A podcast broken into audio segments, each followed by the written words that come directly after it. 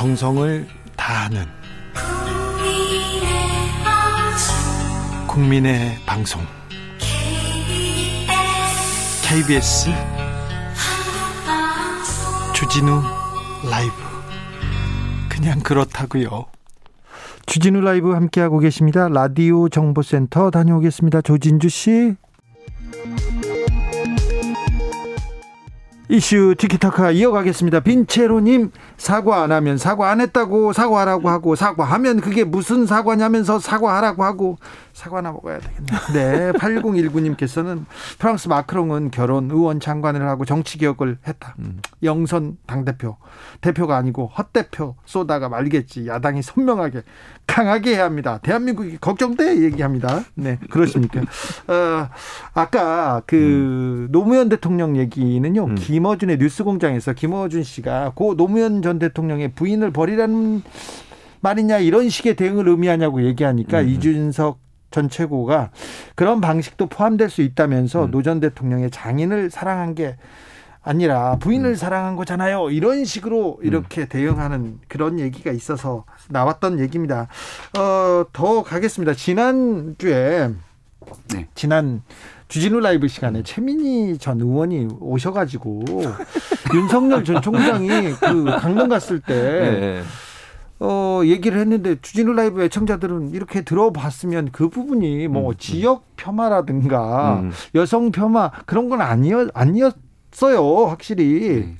그런데 음. 주진우 방송이 그런 방송이 아니죠. 어, 그렇죠. 네, 그렇지.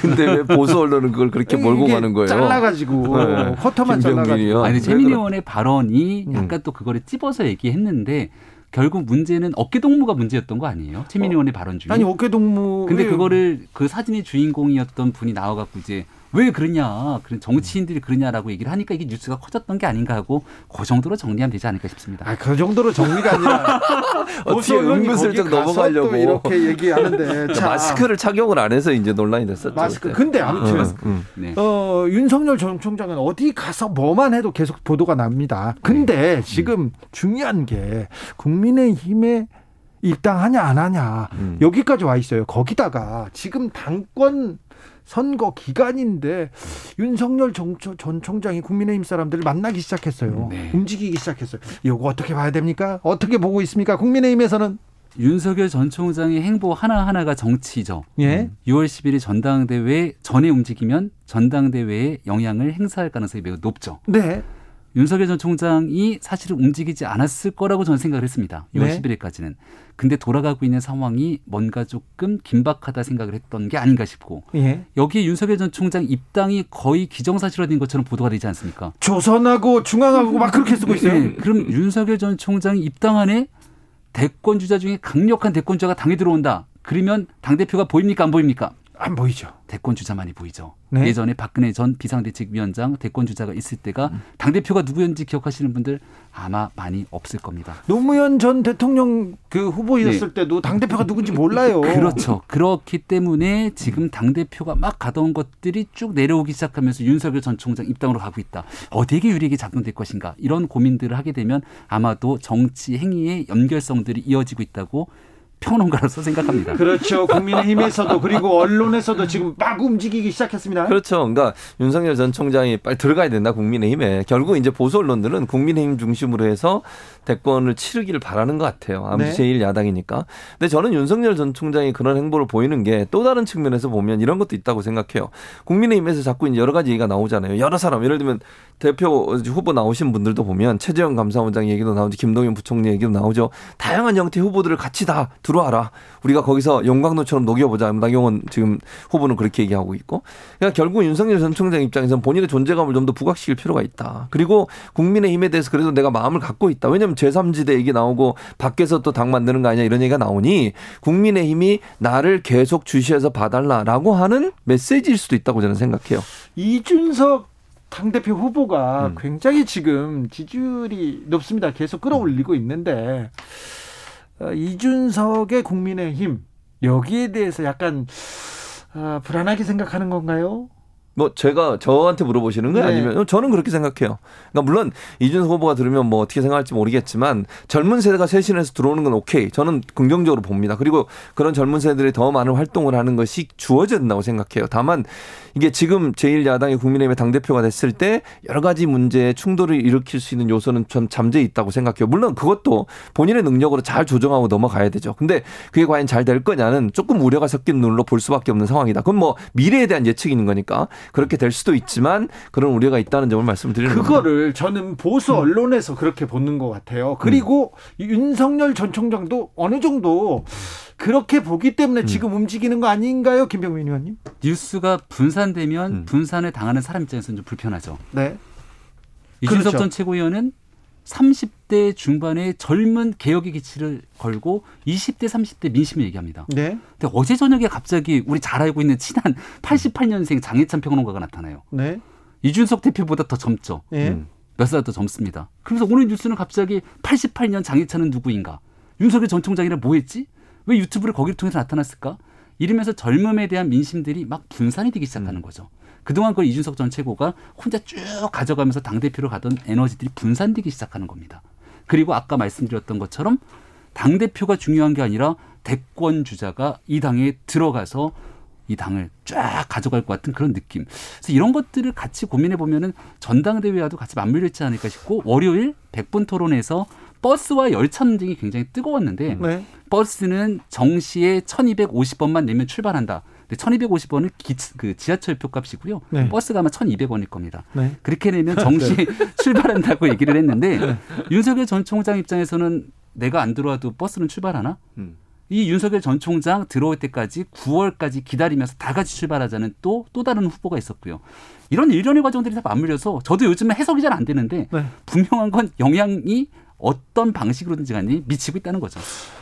대권 음. 시- 시계가 대선의 시계가 지금 짝짝짝 돌아갑니다. 그렇죠. 대권 시기가 돌아가고 있고 임성근 전 총장이야 뭐 대거 대선에 출마는 거의 100% 기정사실했다고 보고요. 시기만 네. 보고 있는 것 같아요. 네. 근데 저는 아직도 그 이제 저는 조금 이게 먼저 나서는 것이 도움이 될 거냐는 약간 저는 의문이에요. 윤 전 총장이 그렇죠. 조금 기다렸으면 아, 좋지 않았을까. 당 대표 선거가 끝날 때까지 조금 더 기다렸으면 좀 더 본인이 유리한 환경에서 뭔가 정치적 선택을 할 수 있었을 텐데 너무 일찍 나선 게 아닌가 하는 생각이 들어요. 조급함이 저는 있다고 보거든요. 그러니까 본인에 대한 존재감이 잊혀지고 언론에서 본인을 많이 다루지 않다 보니까 그런 결국 이제 지지율도 좀 빠지는 양상을 보였거든요. 그러다 보니까 다른 사람을 접촉을 또 직접 본인은 나서지 않지만 다른 의원들이라든지 뭐 교수라든지 이런 젊은 사람 이런 사람들을 만나서 대신 말을 전하게 하면서 본인의 존재감을 계속 끌어올리는 거거든요. 저는 전략적으로 누군가 이런 조언을 했을 거다. 그러니까 인지도를 높이기 위해서는 지속적으로 언론에 노- 노출이 돼야 되고 그 방법으로 본인이 나서는 것보다는 다른 정치인들이나 유력한 정치인들을 입을 통해서 대신 말하는 쪽으로 가자.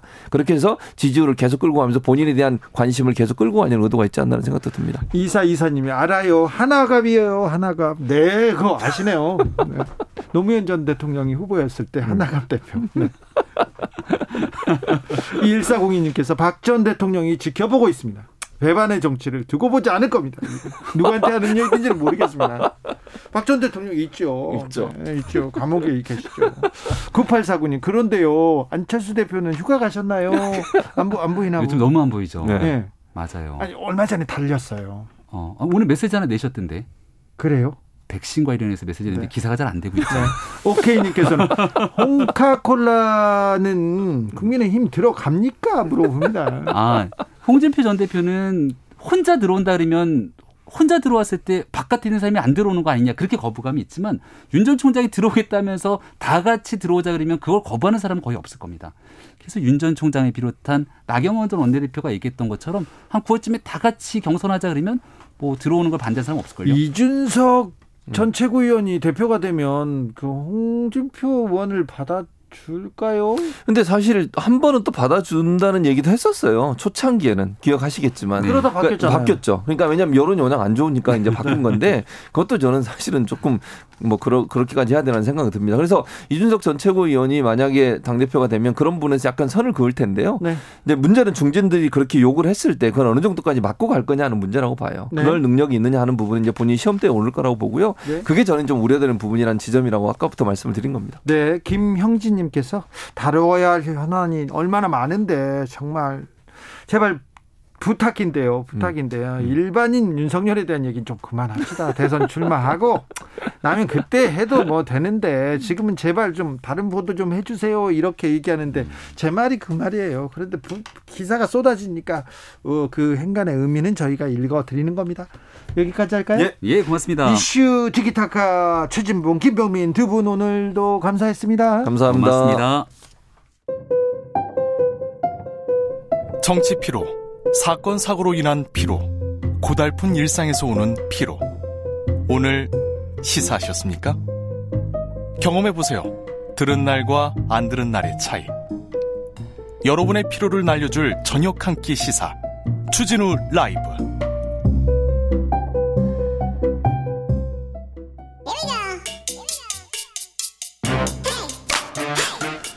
뉴스를 향한 진지한 고민 기자들의 수다 라이브 기자실을 찾은 오늘의 기자는 발로 뛰는 기자 한결의 김민아 기자입니다. 네, 안녕하세요. 어떻게 지내셨어요? 아, 네. 전당대회가 앞으로 다가오다 보니까 네. 굉장히 계속 열심히 다니고 있죠. 활기를 띠고 기자들도 바쁘네요. 네. 네. 전당대 취재 어떻게 하고 있어요? 아, 일단 누구랑 밥 먹어요? 일단 지금 현재 주자분들은 음. 너무나 바쁘시기 때문에 지역으로 엄청 자주 내려가시거든요. 아, 지역에 있구나. 그렇기 그죠? 때문에 이제 1차 컷오프 되셨던 네. 그분들하고 얘기하고 있어요? 네, 그분들한테 그럼 누구를 지지하실 것인지 앞으로 네. 그런 것 좀 여쭤보고 있고 네. 또 워낙 이준석 돌풍이 거세게 몰아치고 있기 때문에 이 당에서도 우려와 기대가 굉장히 공존하고 있는데 네. 그런 얘기 좀 듣고 있습니다. 우려와 기대. 네. 어, 우려하는 사람들의 목소리는 어떤 목소리예요? 아무래도 이준석 전 최고위원이 안정감을 과연 당에 줄 수 있을 것인가. 대선이 9개월 앞으로 다가왔는데 과연 잘 대선 경선을 잘 치를 수 있을 것인가 그런 걸 좀 우려하는 목소리가 있어요. 기대 목소리도 좀 높아졌죠? 기대 목소리는 완전히 이제 변화, 혁신이라는 키워드가 국민의힘 쪽으로 왔다. 이준석이라는 그 상징 때문에 자, 그런 기대. 기자가 보기에 네네. 어, 우려 기대 어떤 쪽이 커요? 그 국민의힘 내부에서는? 근데 사실 되는 쪽으로 많이 보고 있어요, 점점. 그런 것 같고요. 그죠? 되는 쪽으로 또 사람이 많이 몰리지 않습니까? 네? 그렇다 보니까 그런 메시지가 조금씩 더 확대되는 것 같습니다. 지금은 되는 쪽으로 좀 음, 목소리가 밀, 몰리고 있다. 네, 네네. 알겠습니다. 자, 국민의힘 전당대회 9일 남았습니다. 9일. 맞습니다. TV 토론 합종 합동 연설에 계속 말 말 말을 쏟아내고 있습니다. 네, 맞습니다. 이준석 후보는 세대 교체, 또 나경원 후보는 통합, 주호영 후보는 야권 단일화 이렇게 좀 각자 키워드를 가지고 가면서 네.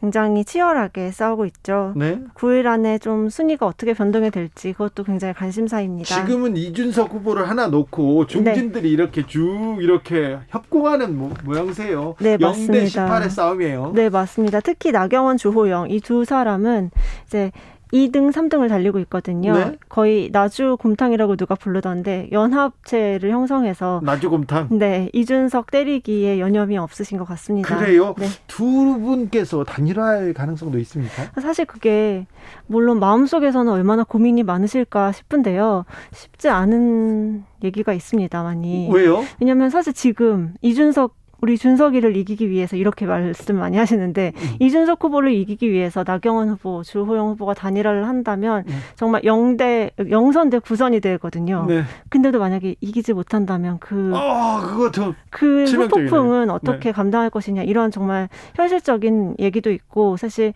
어, 그렇게 당대표를 해서 당이 얼마나 큰 도움이 될 것이냐, 이런 비판의 목소리도 있고요. 당내에서 네. 준석이 준석이 하다가, 네네. 아이고, 이제 대표님 되겠어요? 그러니까요. 정말 세상이 달라지는 것 같습니다. 세상이 달라지는 것 같아요? 네.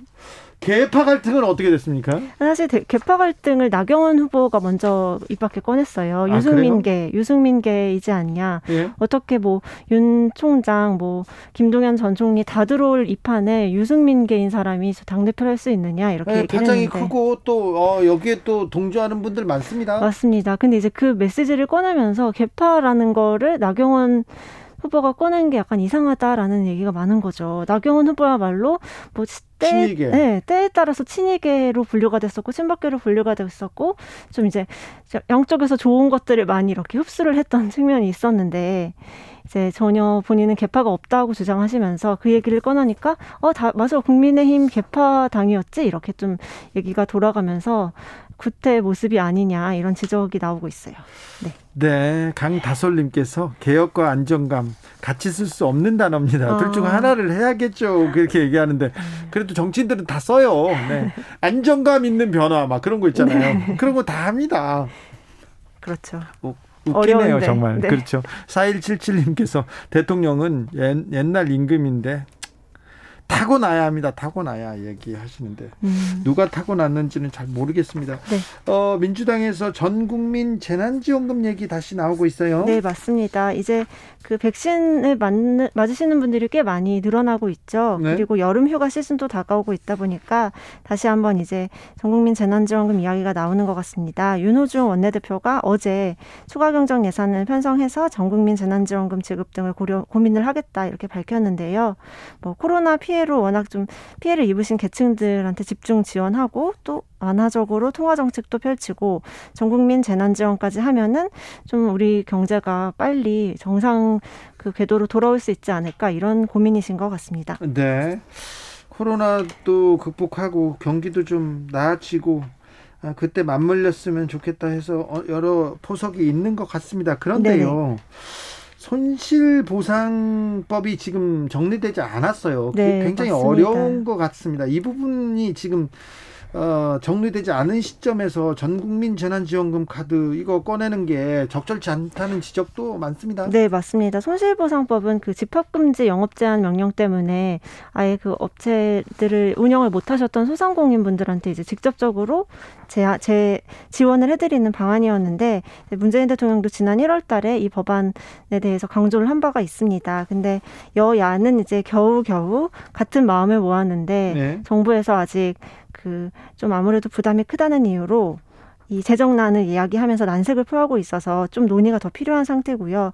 근데 원내지도부가 그런 상황 속에서도 여름휴가철 얘기를 하면서 이제 전국민 재난지원금을 지급해야 한다 이런 얘기를 꺼내자 야당에서는 또 달콤한 돈 퍼주기만 하려는 거 아니냐 이런 비판을 하고 있습니다. 언론에서도 뭐 돈 퍼주기 한다고 지금 난립니다. 네네. 그런데 정부가 손실보상법 반대하는 이유가 아, 재정 문제 때인가요? 때문인가요? 맞습니다. 이제 정확한 피해 규모를 추산을 해야 되는데 그게 이제 정확하게 추산하기가 어렵다라는 이유고요. 그리고 이게 추산이 음. 어렵고 이게 정산을 해야 되는데 누구는 음. 많이 받고 누구는 적게 받았다. 이게 또 논란, 형평성 문제 계속 불거질 거거든요. 네, 그걸 좀 어떻게 지혜롭게 해결을 하면 좋겠는데 여야는 일단은 다 이제 손실 보상을 소급해서 보상해준다. 이런, 여기까지는 지금 합의가 된 상황인데 정부에서 좀 어떻게 입장을 변화하거나 새로운 제안을 할지 좀 저희가 지켜봐야 될 것 같아요. 음. 손실보상법 입법 촉구하다가 네. 단식하다가 병원으로 이송된 국민의힘 의원이 있어요. 네, 맞습니다. 이번에 이 손실보상법은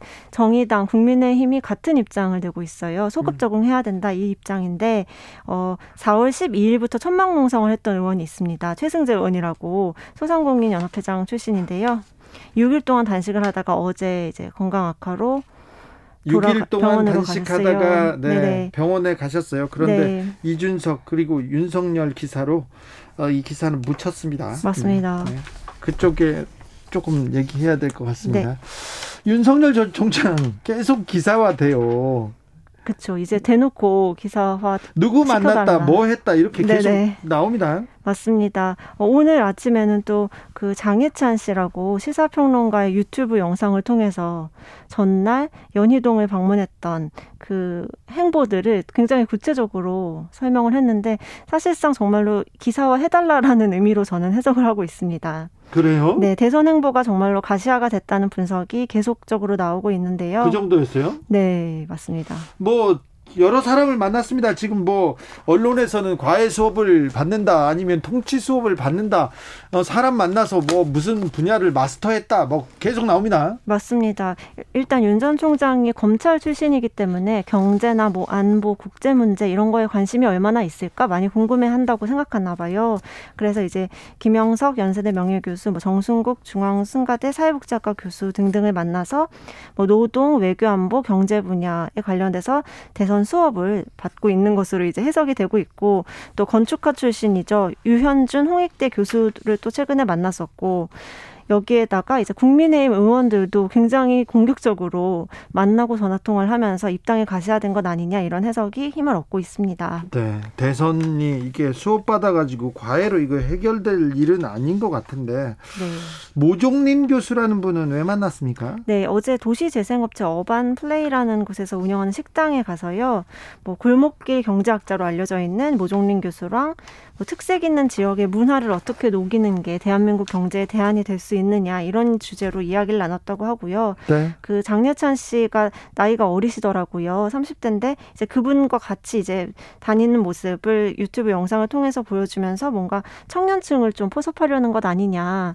그런 거를 염두에 두고 유튜브로 사실 진출한 걸로 보여지거든요. 김병민 위원이 아까 분석하기는 예. 음, 이준성만 청년이냐 아. 다른 청년도 있다. 그래서 어, 그런 그런 시각도 있다라고요. 네, 맞습니다. 자, 이성권 님께서 나주 옆에 사는 국민입니다. 왜 하필 나주 공 곰탕입니까? 좀 멋있게 합니다. 아무튼 국힘당 변화에는 지지합니다. 제가 현재 지지하는 당은 아니지만 근본적으로 민초들에게 유익하게 변화한다면 언제든지 지지할 준비가 되어 있습니다. 얘기합니다. 3091님 윤 총장이 벼락치기 하면 성적이 나올까요? 대선이 뭐 이렇게 과외한다고 되는 일은 아니지 않습니까? 9993님께서 미래는 모릅니다. 당장의 서울시장 후보 다들 나경원 될 듯 당연한 듯 언론에서 받아들였는데 오세훈 음. 후보가 될 줄 어떻게 알았어요? 음. 얘기합니다. 미래는 모른다고 합니다. 음. 8166님께서는 이준석 후보가 당대표 되면 당대표 비서실장은 누가 할까요? 그러게요. 궁금합니다. 그거 궁금합니다. 네. 여기까지 하겠습니다. 기자들의 수다 한겨레 김민아 기자였습니다. 네, 감사합니다.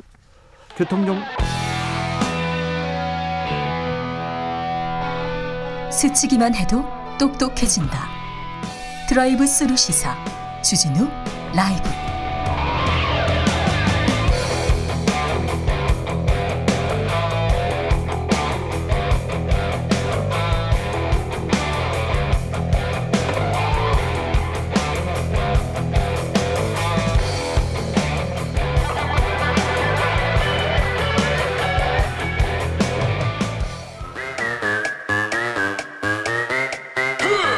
모두 정숙해 주십시오. 재판 5분 전입니다. 재판부 입장하고 변호사들 들어왔습니다. 그럼 사건 번호 0602 오늘의 재판 시작하겠습니다.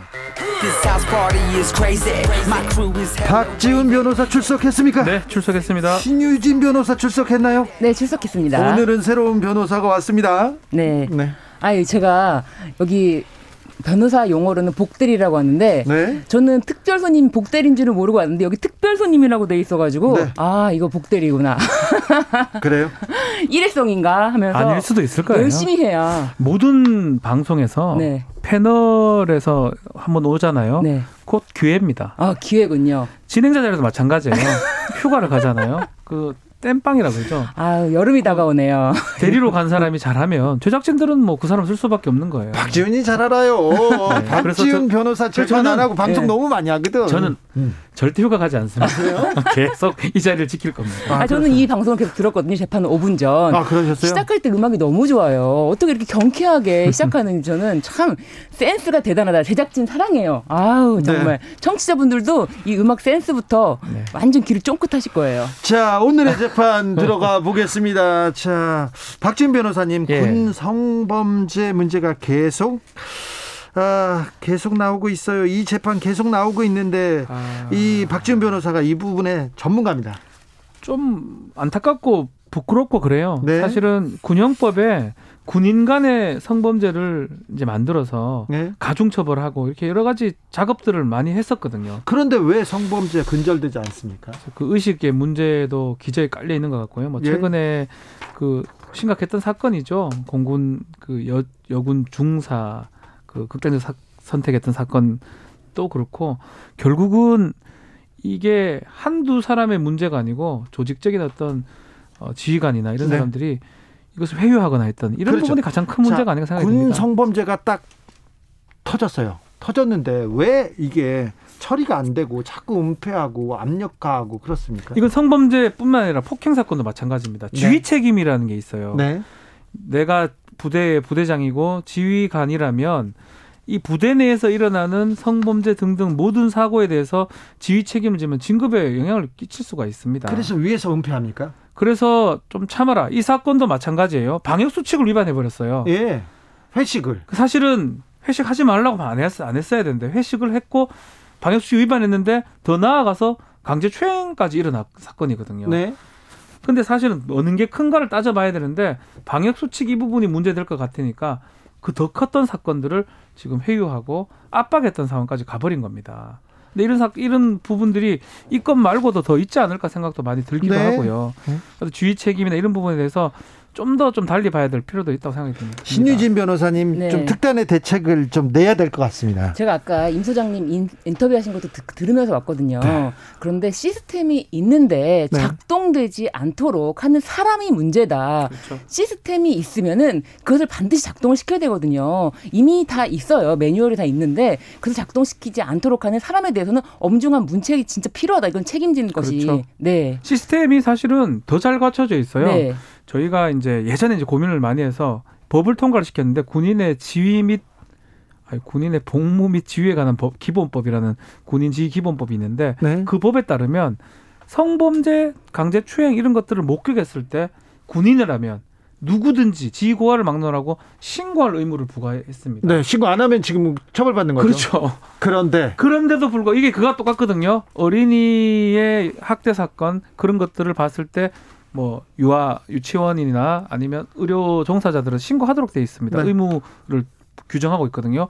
그만큼 법들은 많이 정비를 하고 있어요. 신민아 선 말씀처럼. 네. 근데 말씀처럼 정비를 해놨는데 안 따르고 있으니까. 음. 어, 떻게 해야 됩니까? 어떻게 해야 되면 박선봉님께서 인간이 멸종하기 전까지 성범죄 안 없어져요, 안 없어져. 사후 처리와 관리 중요합니다. 얘기했고요. 1358님이 회유하고 압박을 가한 놈은 무조건 옷을 벗겨라 얘기하는데 신유진 변호사님 네. 어떻게 해야 될까요? 여기 지휘 체계에 있는 사람들은 음, 저는 진짜 이 군인으로서 이 뭐 아까 말씀하신 것처럼 이 회식이 들통나는 게더어더 괴로웠다면은 아예 정말 옷을 벗겨라. 그러면은 옷 벗고 회식하라고 네. 하세요. 매일 하라고 하세요. 그러면은 네. 진짜 아 이렇게 잘못하다가는 완전히 날아가는구나라고 생각해서 다시는 어떤 시스템만 가동시키면 된다. 그러니까는 뭐 피해자가 이제 분리하고 네. 그리고 그 피해자한테 회유하지 않고 정당하게 보호해주고 그래야 되는데 오히려 피해자가 전출을 희망해서 나갔는데 또 거기서도 또 마치 문제 있어서 나온 것처럼 괴롭히고 이런 것들은 확실히 뿌리 뽑아야 된다 끝까지 가야 된다. 정말 오랫동안 저도 이제 국방부 인권과에 근무를 했고요. 네. 이거를 가장 신경 썼던 부분 중에 하나입니다. 성희롱이나 아유 뭐 아예 못하도록 그렇게 규정이나 방침들을 계속 만들고 이게 발생했을 때 즉각 분리하고 즉각 보고하고 즉각 처벌하고 조치하고 그런 지침들 다 만들었는데 문제는 뭐냐면 아직까지 기재에 그 문화가 있다라는 거거든요. 그렇죠. 1990년대, 80년대 있었던 그 문화 그대로 좀 가고 있다라는 거예요. 남정호님께서 지휘 책임으로 사고가 안 나는 것도 중요한데요. 사고를 깔끔하게 잘 처리하는 것도 중요하지 않을까요? 인사고과에 사고의 유무도 중요하지만 사고를 잘 처리하면 좀 어, 평가를 해주는 사고 처리를 잘하게 하는 것을 좀 중요하게 반영할 수 있도록 아이디어를 하나 주시네요. 네, 네, 해야 한다고 생각합니다. 이렇게 하면 좋은데 네. 그런데 사고가 안난 사람을 가장 우선시 여기는 게 그렇죠. 한편으로는 그 군 굉장히 폐쇄적이거든요. 음. 네. 성범죄만큼은 민간에다가 신고할 수 있도록 해줘야 될 것 같아요. 그것도, 가능한, 그것도 우리가 네. 만들었던 규정 중에 하나. 이제는 그래야 되는 거 아닙니까? 어, 인권 보호관들을 두면서 그 부대 내에 한 명씩 두기로 했어요. 그 사람은 부대의 어떤 지휘 체계하고 아무 관계 없는 사람이에요. 뭐 여성일 수도 있고 남성일 수도 있고 전문가들이거든요. 그 사람한테 신고를 하라고 규정을 만들어놨는데 군에 맡겨놓을 수 없어요 지금. 그러니까 그 아예 밖에. 네, 아예, 아예 밖에 두는 방법도. 그 방법이 가장 그나마 눈치 안 보고 할 수 있다. 좋은 판결인 것 같습니다. 고희정님 서욱 장관은 그런데요 사안의 심각성을 인지도 못하고 처음에 공군 검찰단에 사건을 조사하라고 했답니다. 이 부분 말고 민간에 이제 군이 군 내부에서 개혁과 자정 실패했지 않습니까? 어느 정도? 그러니까 민간에 맡겨야 되는 것 같습니다. 다음 재판 가기 전에 교통 정보 알아보고 가겠습니다. 공인혜 씨. 주진우 라이브. 이상조님께서 문제는 군에서 판사, 검사, 경찰이 다 한 부대장 밑에 있다는 거예요. 이거 분리해야죠. 다른 조직에서 처리해야 됩니다. 얘기합니다. 그거는 뭐 항상 문제됐던 거예요. 사단장 밑에 판사는 없지만 검사가 있고요. 군사 경찰이 있고요. 인사 참모가 있고요. 지휘관이 있습니다. 이건 뭐예요? 그러니까 사실은 문제가 되기 때문에 항상 분리해서 독립시켜야 된다는 얘기를 했었는데 어느 정도는 하고는 있지만 네. 아직까지 미흡한 부분들이 있다라는 거죠. 이번 기회에 좀 바꾸면 되죠. 이번 기회에 개혁하면 되죠. 사법 개혁 일환, 검찰 개혁 일환이긴 한데 네. 그 민간 개혁이 좀 쉽지 않기 때문에 올라가긴 올라갔는데 권역별로 하는 걸로 네. 아직까지 통과는 안 됐습니다. 안 됐습니까? 예. 이번에 해야죠. 몇 네. 걸음 가야죠. 이번 기회에 6663님께서 군 헌병 출신입니다. 군대는 사고가 나면요. 피해자도 가해자도 군인이기 때문에 자기들끼리 입 닫으면 끝이라고 생각합니다. 간부들은 좀 낫습니다. 특히 일반 병들 진짜 불쌍합니다. 얘기합니다. 이게 군기, 뭐 네. 극기 네? 하고 이거 인권 침해하고는 좀 다른 문제예요. 참아라고 합니다. 정신력으로. 근데 말이 안 되는 얘기거든요, 사실은. 네. 다음 재판으로 가보겠습니다. 다음 재판은 이재용 삼성전자 부회장 재판입니다. 지금 일주일에 한 번씩 재판이 계속 열리고 있나요? 그렇죠. 아마 6월부터 이제 일주일에 한 번씩 재판을 받게 됩니다. 네. 지금 상당하게 증인들이 채택이 돼 있고요. 네. 이 신문을 하는 과정에서 시간이 좀 꽤 걸릴 것 같아요. 또 피고인은 필수적으로 참여를 해야 됩니다. 네. 그러다 보니까 7월까지 지금 공판 횟수가 8차례가 지금 예정이 돼 있고 네. 아마 7월 이거 왜 얘기하냐면 휴정기가 7월 말 8월 초거든요. 휴가 간다고 한 주씩 휴장은 갑니다. 뭐 네. 이거는 그때는 뭐 이재용 부회장 휴가 가는 건 아니고요. 네, 판사님 재판부 휴가를 가니까 그렇다면 7월 말까지 아마 8번의 재판이 예정돼 있다 이렇게 보면 될 것 같습니다. 이 재판 어떻게 보고 계세요? 아니, 이 재판이 당초에 어 박근혜 전 대통령과의 뭐 만남에서 어떤 문제, 뭐 사실은 승계가 문제가 되느냐, 이 승계 이슈가 있었느냐, 뇌물이냐 이런 게 쟁점이 돼서 어 불똥이 여기까지 튀었는데 삼성물산과 제일모직 합병부터 들여다보다가 삼성 바이오 어 바이오 회계 분식회계 네. 그리고 네. 이제 자본시장법 위반 이렇게 차례로 되면서 이거는 어 승계 문제가 전면에 떠올 수밖에 없다. 그런데 지금까지 어 막, 막 국민들께서는 아니 재판 다 받고 지금 형 살고 있는데 시작도 안 했어요. 왜 또 재판이냐라고 생각하실 것 같아요. 시작도 안 했어요. 그건 뇌물 사건 사건이고 딴 사건이에요. 네. 그래서 그런데 왜 그렇게 생각하시냐면 아니 사면 얘기 계속 나오잖아요. 네. 마치 어 보도를 보면은 뉴스 보도를 보면은 다 끝났는데 네. 8.15 사면이 나올 것만 같은 정말 긴, 임박해 있다 이런 느낌을 주는 정도예요. 3일절인 3일절, 초파일은 초파일, 어린이날 뭐 다 하지 네, 어묵충일도 하고. 사면이 어. 될수 있는 날 근처만 되면 보도가 되는데요. 네. 정확하게 말씀해 드리겠습니다. 이 사건은 시작도 안 했어요. 음. 네. 이 사건이 8월 15일 전에 어, 선고될 가능성은 없다. 네. 아, 또 청구하는 거 아니야 또 네. 선고될 가능성 없다. 그 사면 자체가 불가능하다. 저 그런데요. 음, 오늘 대통령과 뭐 재벌 총수들이 뭐 점심을 먹었습니다. 거기에서도 많은 얘기가 왔을 텐데 나왔을 텐데 언론에서는 이재용 부회장 사면 얘기만 나오고 있습니다. 그런데 오늘 송영길 민주당 대표가 이재용 부회장 재판 종료되지 않아서 사면 대상 될 수 없다고 이렇게 못을 박더라고요. 제가 지금 했던 말 이게 음, 그거거든요. 네, 한 사건은 확정이 됐지만 지금 이 삼성 바이오로직스 관련된 사건은 재판이 시작됐습니다. 네. 1심도 꽤 걸릴 거고요. 네. 1심에서 예컨대 쌍방은 무조건 항소를 할 것 같아요. 네. 그럼에도 불구하고 사면을 꺼내는 논리는 뭐냐면은 네. 확정된 사건이라도 그렇죠. 음. 그리고 지금 재판받는 거는 무죄 추정 원칙 아니냐. 그렇죠. 뇌물죄는 확정됐으니까 음, 언론 네. 사면해 주세요 이렇게. 아 정말 이런 논리는 사실은 그 누구를 위해서도 언론에서 보, 도한 적이 없거든요. 그렇죠. 확정된 사건만이라도 사면을 해줘라 이런 이런 논리는 사, 굉장히 심각하다. 사면이라는 거는 뭐냐면 대통령의 어떤 비상 특권 특정한 어떤 권한에 의해서 하는 거거든요. 재판 하나 하고 있는데 하나 끝났다고 사면해주고 이런 게 아니에요. 살고 있는데 아 이 사람까지 살리는 거는 너무 많이 살리면 안 된다. 이렇게 결정을 해야 되는데 이 사건 하나 끝나서 요건 사면하고 하는 건 계속하고 이게 무슨 말입니까? 진짜 누구를 위해서도 그런 논리를 개발한 적이 없을 텐데 이거는 참 언론인들이 생각하는 신박한 논리가 아닌가 그런 생각이 들어요. 그렇죠. 네. 네. 어, 태건 지키님께서 이재용 부회장 형기 마치는 날이 언제쯤인가요? 물어봅니다. 형기를 다 마치면 내년 아, 7월입니다. 아, 내년 7월 정도로 네. 요 사건, 요 이미 받은 뇌물, 뇌물 사건은 사건. 7월로 보이고요. 근데 삼성 바이오로직스는 저는 최소 5년 나올 것 같고 네. 유죄가 되면 그럼 거기서 또 5년 더 해야 돼요. 네. 유죄가 된다면 네. 무죄가 되면 뭐 내년 7일 끝나겠지만요. 네. 그러니까 1년 지난 후에 다시 5년 아니면 최소 3년 정도는 한다는 그럼 그때 가서 사면 얘기가 나와야 되겠죠 나오더라도 사실 삼성 바이오로직스가 더 큰데요. 훨씬 크죠. 어 이건 어마어마하거든요. 진짜 중요한 재판이죠. 네. 네. 이 얘기는 자본시장법 위반은 뭐형 자체가 높아요 기본적으로. 네.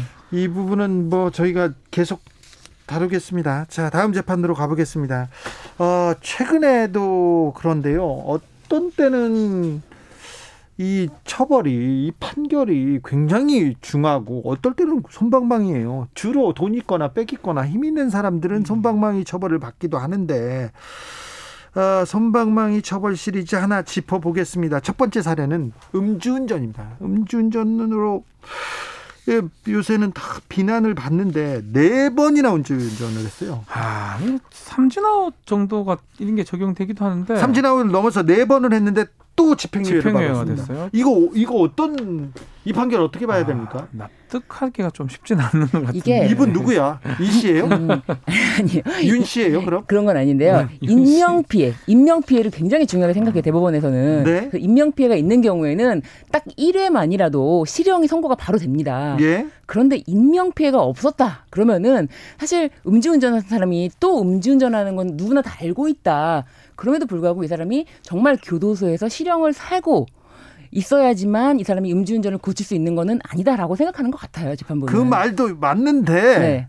그 말도 일리가 있는데 그래도 이거는 좀 너무 뭐 제가 변호하는 변호사 입장에서 참 이 이걸 비판하면 저희도 변호해서 빼내는 게 목적일 수도 네. 있잖아요. 그런데 자 음주운전 네 번 한 사람이 변호사님 저도 좀 살려주세요. 저는 어렵다고 그럴 것 같아요. 그렇죠. 저도. 구속만 막아주세요. 그러면 안 될 것 같은데요. 네. 것 같아요.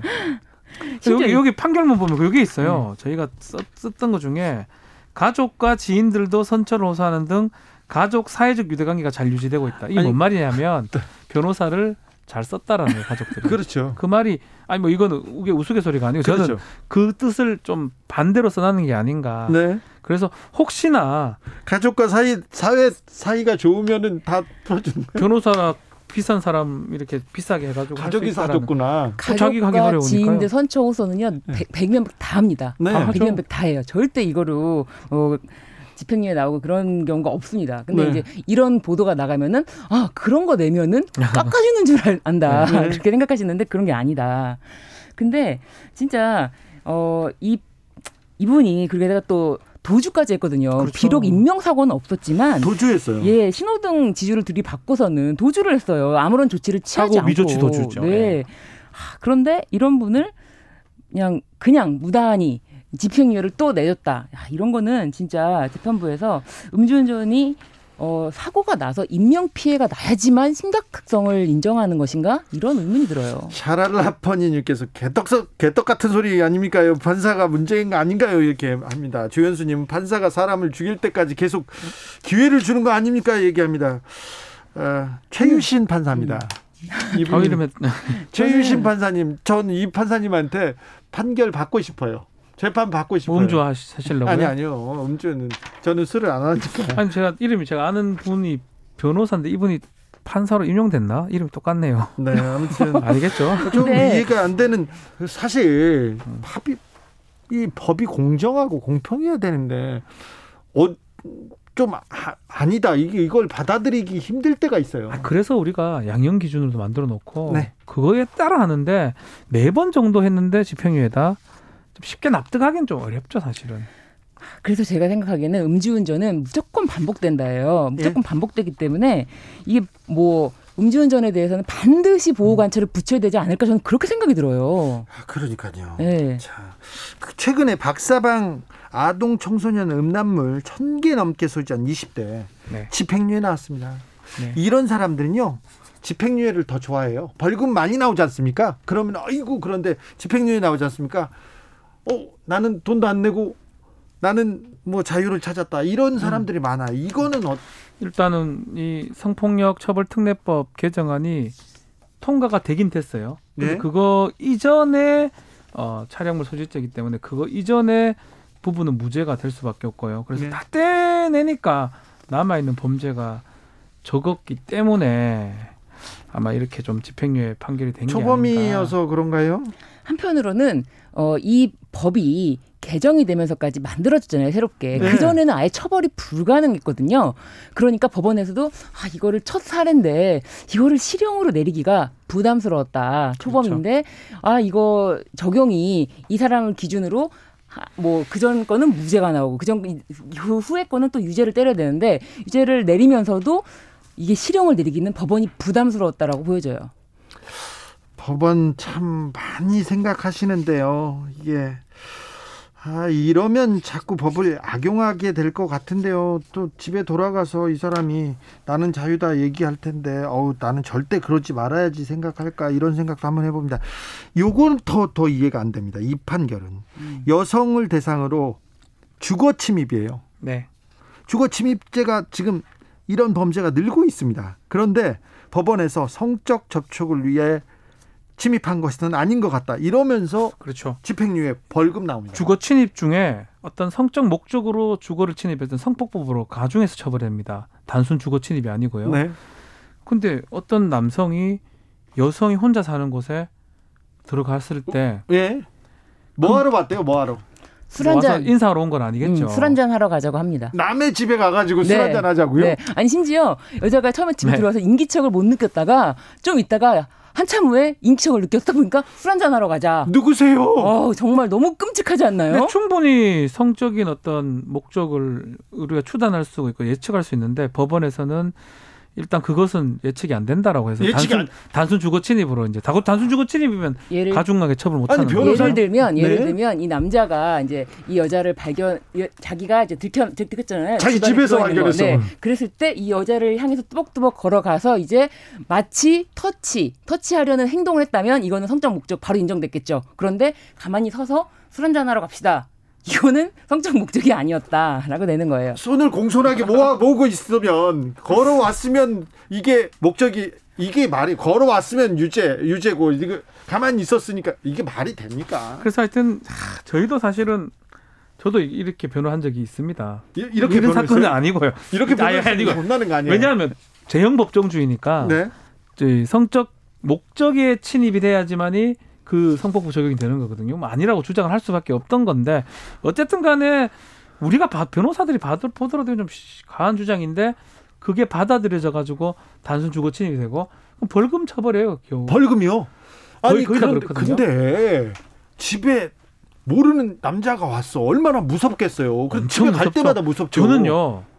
전 남자잖아요. 네. 다른, 여자가 다른 나, 여자 여자도 그렇고 다른 남자가 들어오면 저도 엄청 무서울 것 같아요. 그렇죠. 음, 그 집이 편안하고 쉬어야 되는 나의 공간인데요. 그렇죠. 그럴 수 있겠어요? 엄청 무서울 것 같아요. 아니 그리고 네. 만약에 남자라도 마찬가지예요. 남자도 네, 자기가 무서워요. 등치 좀 좋고 이런 여자가 딱 들어와 서 있어. 그럼 무섭지 않을까요? 무, 서워 등치 작아도 아니, 등치 작아도 우리 집에 너왜 왔어 왜 왔어요? 이래 되죠. 당연히. 그렇죠. 침입이잖아요. 침입. 그렇죠. 아니 그런데 이게 이게 아무런 그럼 뭐하러 들 판사님은 그러면 그 남자가 뭐하러 들어왔답니까? 토론하러 들어왔답니까? 그 얘기는 하지 않지만. 네. 성적 목적의 침입이 발현되진 않았다고 본 겁니다. 발현 안 되면 뭐, 뭐 하러 왔겠어요? 뭐 훔치러 왔거나 강도 뭐라도 있을 거 아니에요.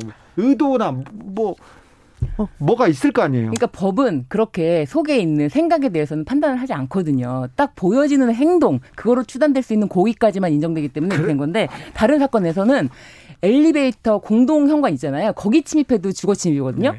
그렇게 침입을 했는데 이게 8개월 동안이나 계속 지속적으로 스토킹을 한 사람이 있었어요. 네. 근데 이 사람에 대해서는 심지어 현관문 안으로 들어오지 않았다. 이 여자가 사는 현관문 안으로 들어오지 않았기 때문에 주거의 평온에 침해된 정도가 약하다, 약하다, 중하지 않다. 아, 그것도, 이렇게 봐서 벌금 300만 원. 네.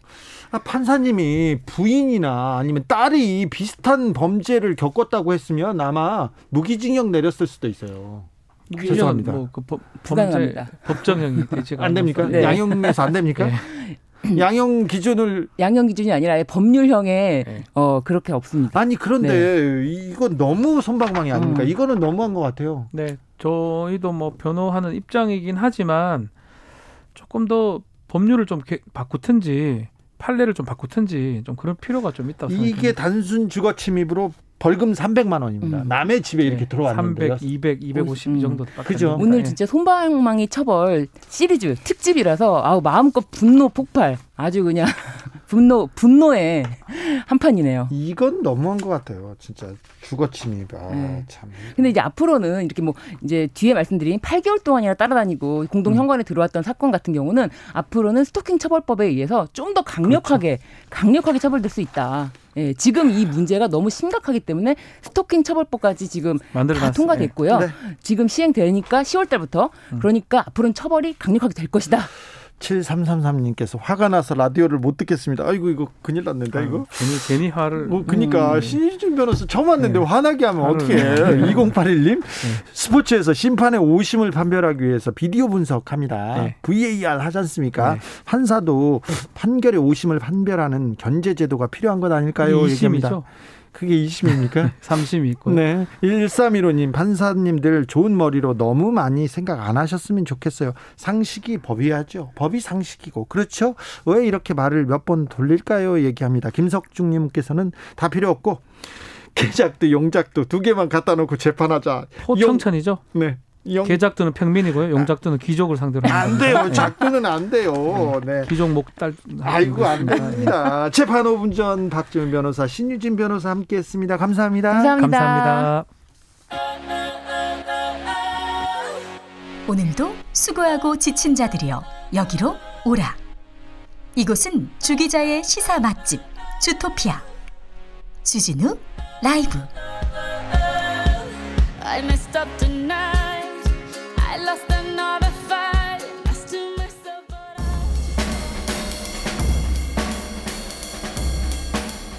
느낌 가는 대로 그냥 고른 뉴스 여의도 주필.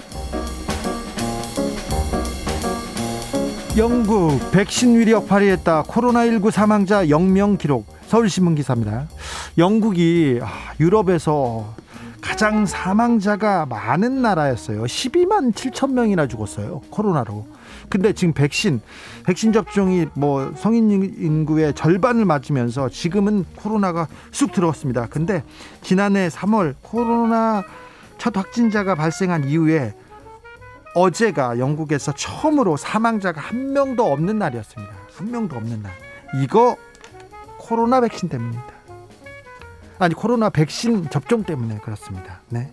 그래도 확진자는 3천 명 넘게 나왔어요. 영국은 아직도. 그런데 아, 코로나 백신 맞고 이 사망자가 안 나왔습니다. 그런데 영국은요.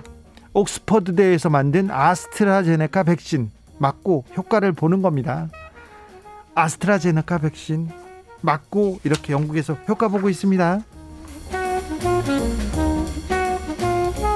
우리도 맞고 싶다. 낀 세대 4050 고령층 아스트라제네카 화이자 맞고 30대 얀센 접종하는데 왜 우리는 아무것도 없냐 이렇게 뉴스원에서 불만의 목소리가 40대 50대한테 불만의 목소리가 많다고 보도했습니다.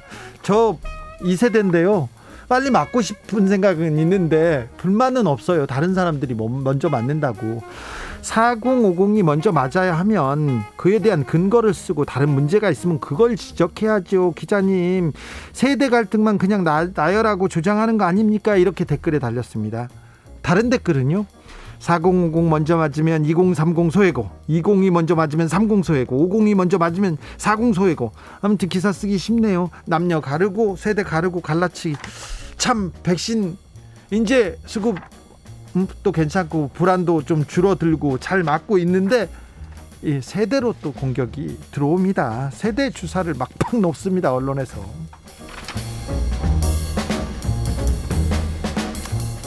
급류에 떠내려가는 가족 구하려 1시간 헤엄친 7살 소년 파이낸셜 뉴스 기사인데요. 미국 플로리다 잭슨빌에서 갑자기 물놀이를 하다가요. 갑자기 급류가 생겼어요. 원래는 잔잔하던 곳이었는데 이렇게 갑자기 급류가 생겨가지고 오빠 체이스는 7살이고 동생은 4살인데 남매가 쓸려갔어요. 그러니까 아버지가 물에 뛰어듭니다. 아버지가 아버지가 무슨 일이 일어날지 몰라서 아들에게 사랑한다고 말합니다. 그리고 4살짜리 동생 딸을 구하려고 이렇게 갑니다. 오빠 7살짜리 체이스가 맨몸으로 근데 1시간을 헤엄쳐 가지고 강가에 다다랍니다. 그래서 가장 가까운 집으로 달려갑니다. 그래서 전화를 빌려서 구조대를 에게 전화를 해요. 그래서 구조대가 아빠와 동생을 구했습니다. 아, 7살 소년이 이 가족을 구했습니다. 개염으로 헤엄을 치다가요 힘들면 지치지 않기 위해서 배영 자세로 물에 떠서 쉬었어요. 이렇게 얘기합니다. 7살짜리 꼬마가 가족을 구했습니다. 인류 최초 수심 1만 미터 해저 탐사 플라스틱 쓰레기 발견 MBN 기사입니다. 세계에서 세 번째로 깊은 해구인 필리핀 해구 인류가 최초로 들어갔습니다. 수십 만 미터가 넘는 1만 미터예요. 그 바닷속으로 들어갔는데 탐사자 눈에 가장 먼저 띈게 뭐게요? 흰색 물질이 떠다니고 있어서 아, 이 깊은 곳에 해파리가 있구나. 해파리야 하고 가까이 가봤더니 플라스틱이었대요. 많은 쓰레기가 1만 미터 해저에 있었답니다. 플라스틱, 바지, 셔츠, 고민형, 포장, 비닐봉지 많았다고 합니다. 지구가 얼마나 심각한 오염에 노출됐는지 세계에 알릴 책임이 있었다고 인류 최초로 그 심해, 심해를 탐사한 사람은 말했습니다.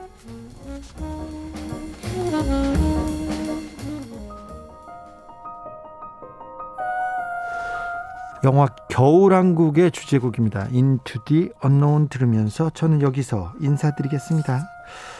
저는 내일 오후 5시 5분에 돌아오겠습니다. 지금까지 주진우였습니다. 겨울 왕국 2 주제곡이에요. 2.